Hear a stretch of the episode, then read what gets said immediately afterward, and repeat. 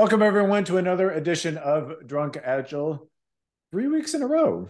We're, yeah. How do we do this? I don't know. It's, it's magic. Incredible. Inconceivable. It's magic. Nisha, thanks for joining us. Prateek, thanks yep. for joining us. Um, hint, we're, we're all it's drinking the same. Deep. You, oh, you it's can? Deep. Oh, that, that, yeah, like, that's a good yeah. night. That, that's a good yeah. night when you can see the teeth. Um, we're wearing the same stuff. We're drinking the same stuff. Um, so we won't bore you with those details. But the detail we will bore you with is there um, a while ago, I don't know, a week or two ago, there was a, a discussion on the ProKanban Slack community about capacity and agile teams. So, you know, if you're doing Scrum, if you're doing Kanban, if you're doing whatever, how do you figure out the capacity of, um, of your team? And that is the C word that we talked about in the last episode that Prateek kept mentioning.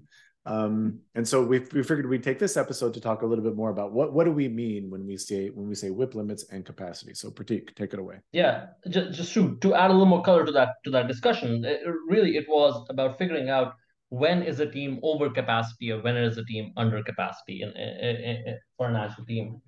And and fun enough, this is exactly what your W I P limits are supposed to do. Uh, if if you have a system where you have established W I P limits or some way of controlling W I P, that way of controlling W I P is meant to tell you if you are way over capacity, if the team is overburdened because they're working on too many things, or if you're way under capacity and the team uh, is starved for work, if you're way under that W I P. Um, that, that, that is exactly what that W I P limit is supposed to tell you.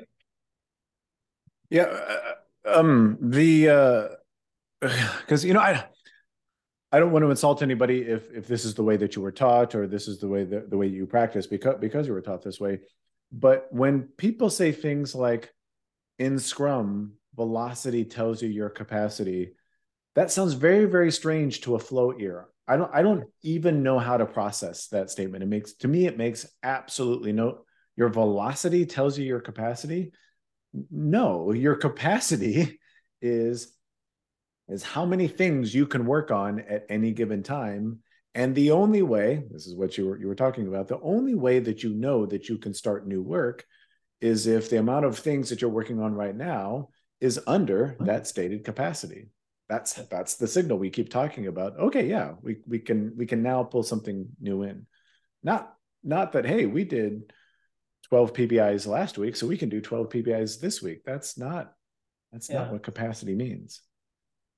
And especially when we were talking about whether teams are, because this is this is I think I think capacity gets used in two different ways, and and, and the, the discussion was actually in a very positive way about how do we find out whether teams are overburdened or underburdened.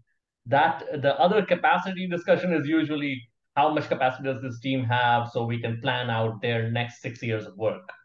Which I'm glad this was not the discussion. The discussion was how do we figure out if the team was overburdened or underburdened? Um, using whether it's throughput or velocity or whatever for that um, is is it's it's it's giving you, in my opinion, one, the wrong signal because those things naturally vary, uh, and, and two, it's giving you too late a signal.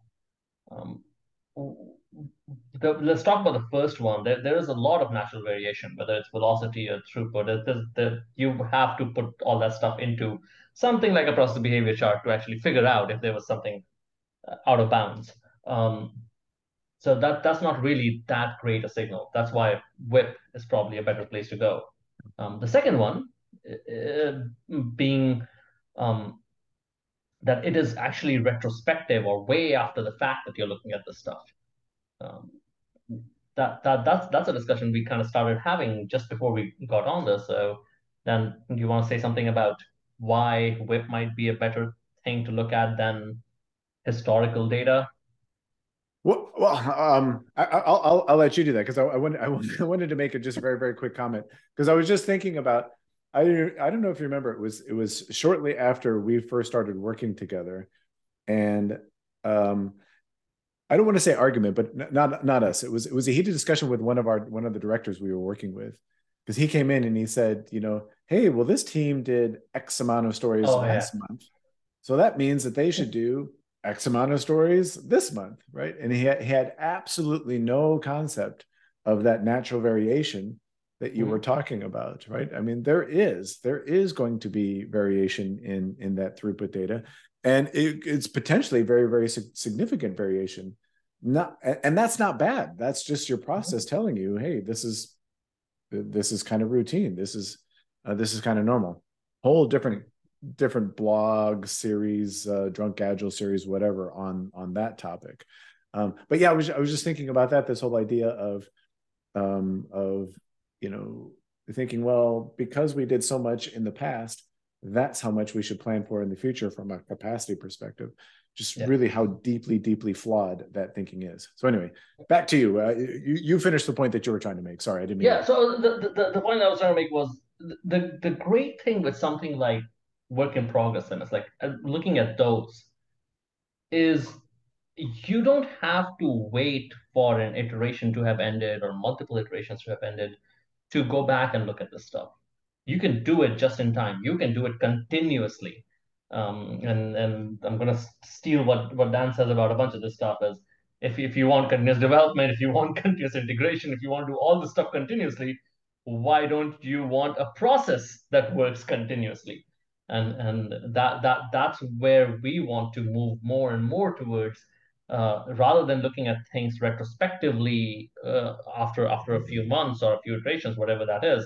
We want to look at things continuously and use something like W I P limits to figure out right now, which team is overburdened or which team is underburdened, whatever that is. Yeah, it's um, not not not to spark some huge Scrum debate on the comment section, although I'd, I'd maybe like to see it. Um, but uh, imagine imagine you get really, really, really good at Scrum, and you're able. Let's say you're doing two week sprints, and you're able to hit your sprint goal on the fourth day of the sprint. Now what? You know, now what do you do? You know, I mean, I, I certainly have my thoughts. Um, and I'm sure, you know, Scrum trainers out there would have kind of a Scrum by the book, what you should be doing. But to me, it's kind of obvious what you would do. And were you going to say something? I was going to say, I, I, I have not received a consistent answer to that question every time I've asked it. So I would love, and again, I do not claim to be a Scrum expert. So I would love some answers to, okay, what do I do if, if, uh, if again, because of the natural variation uh, of how things get done, not because we super undercommitted, but just because of natural variation. We got the goal accomplished in four to five days, and a sprint was supposed to be twenty days. Uh, what do I do for the next fifteen days? Do I pull in new stuff? Do I say the sprint is done and I start a new sprint? Do I just do maintenance work? What, what, what do I do at that point? I, I would love to find out uh, what people's opinions are. Yeah. And this may sound like a tangent, but the point is, if you're sitting, if you're, if your system is signaling that you have capacity to do work, the flow answer to that problem is start new work. You just if, if if you've got that signal that you have capacity, you just independent of any independent of any goal, independent of any arbitrary bound sprint boundary, independent of any process framework that you're using, right? If if your system is signaling you have capacity, you start new work. You know, that's that's what you do. Take that to its logical conclusion. And it's like, you know, every individual item that you're working on really should kind of be its own goal, right? I mean, it, mm-hmm. it should be independently valuable on its own, such that when you deliver it, you've, you've achieved something. You know, do we necessarily need an overarching goal for the next two weeks or, or, or thirty days? Or can we work in this more continuous goal setting? You know, can we have continuous goals, you know?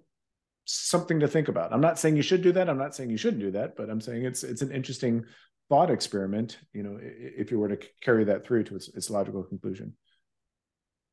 Yeah, and and again, it's it's it's one of those things of, if you want to go look at the last episode, again, it's this thing of your W I P limits are when your team works optimally.